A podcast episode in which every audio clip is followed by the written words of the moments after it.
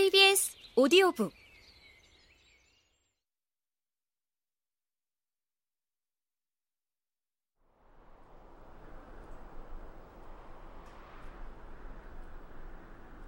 병영에서 지낸 지 이틀째 되는 날, 교육이라는 우스운 일이 시작되었다.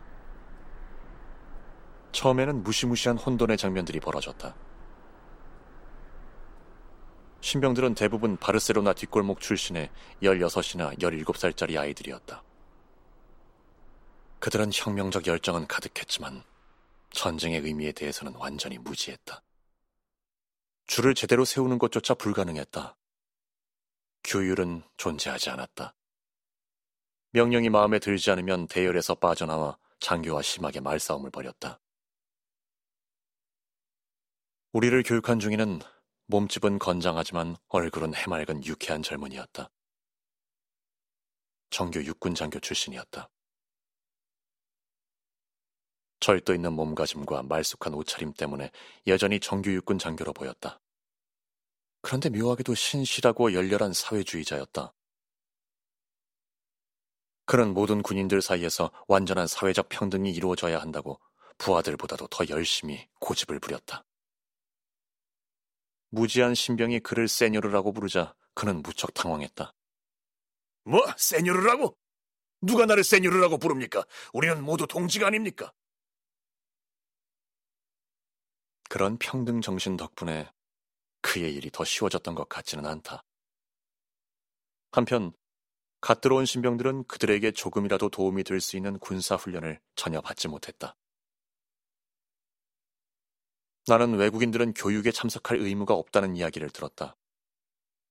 가만 보니 딱하게도 스페인 사람들은 외국인들이면 무조건 자기들보다 군사 문제에 대해 더 많이 안다고 생각하고 있었다. 그러나 나는 자연스럽게 다른 사람들과 함께 어울려 밖으로 나갔다.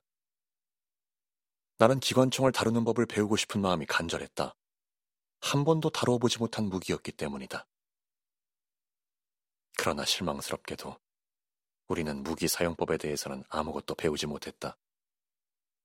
이른바 교육이라는 것은 연병장 훈련이었는데 그나마 가장 어리석고 낡은 방식으로 이루어졌다. 우향우, 좌향좌, 뒤로 돌아, 차려 자세로 삼열종대 행진 등 내가 15살 때 배웠던 아무짝에도 쓸모없는 것들이었다. 게릴라군이 받는 훈련치고는 의외였다고 할 수 있다. 병사를 훈련시킬 기간이 며칠밖에 없다면 그에게 가장 필요한 것을 가르쳐야 할 것이다.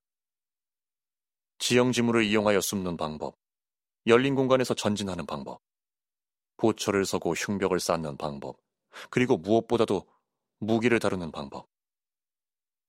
그러나 마음만 뜨거운 이 어린 무리는 며칠 후면 전선으로 내던져질 것임에도 소총을 쏘거나 수류탄에 핀을 뽑는 방법조차 아직 배우지 못했다.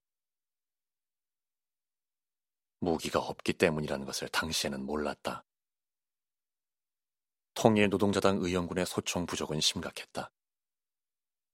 전선에 도착하는 부대는 물러나는 부대의 소총을 인계받아야 했다. 레닌 병영 전체를 통틀어 소총이라고는 보초들이 사용하는 것 외에 한 자루도 없었던 것 같다. 며칠이 지나자 일반적인 기준에서 보자면 여전히 갈데 없는 오합지졸이었음에도 상부에서는 우리가 사람들 앞에 내놓을 만큼 준비가 되었다고 판단한 모양이었다. 우리는 아침이면 에스파냐 광장 넘어 작은 산에 있는 공원까지 행군을 했다. 그 공원은 단총부대와 새로 형성된 인민군의 첫 파견대만이 아니라 모든 정당 의원군의 공동 연병장 역할을 했다. 공원에서는 낯설면서도 가슴이 뭉클한 광경을 볼 수 있었다. 공원에 갖고 놓은 꽃밭들 사이에 모든 좁은 길과 골목마다 분대와 소대가 뻣뻣한 자세로 가슴을 쑥 내밀고 행군을 했다. 군인답게 보이려고 안간힘을 쓰고 있었다. 모두 비무장이었으며 제복을 완전히 갖춰 입은 병사는 하나도 없었다. 오히려 제복들은 대부분 여기저기가 찢어져 누더기나 다름없었다. 순서는 늘 비슷비슷했다. 우리는 보통 3시간 정도 으쓱거리며 행군을 했다. 스페인 사람들은 짧은 보폭으로 빠르게 행군한다. 이어 쉬는 시간이 되면 해쳐서 자그마한 식료품점에 모인다.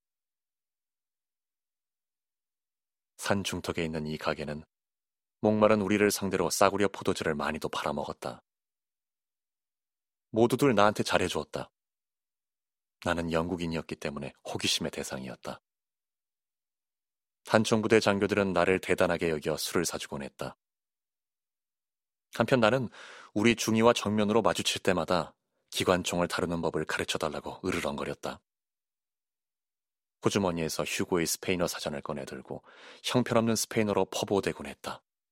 Yo sé manejar fusil, no sé manejar ametralladora, quiero aprender ametralladora, 쿠안 바모스 아프렌데르 아메트 랄라 도라. 답은 늘 지친 웃음이었다. 이어 기관총 교육은 마냐나에 있을 것이라고 약속했다. 물론 그 마냐나는 결코 오지 않았다. 며칠이 지났다.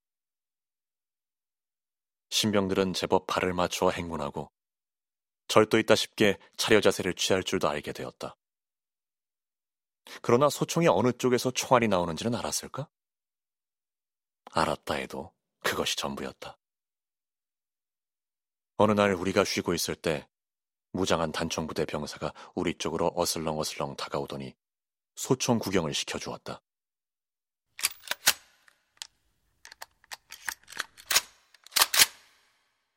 그 결과 우리 소대 전체에서 나를 제외한 어느 누구도 소총 조주는커녕 장전도 할 줄 모른다는 사실이 드러났다.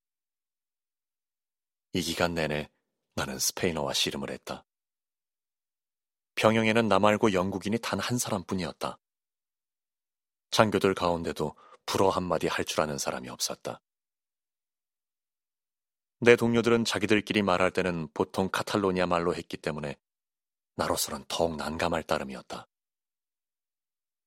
내가 그들과 함께 지낼 수 있는 유일한 방법은 늘 작은 사전을 가지고 다니다가 위기의 순간에 얼른 꺼내보는 것이었다.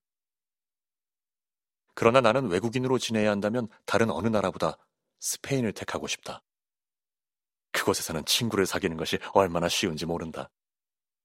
하루 이틀 지나자 친근하게 성이 아니라 이름을 부르고 이것저것 가르쳐주고 나를 숨막힐 정도로 환영해주는 의용병이 수십 명이나 생겨났다.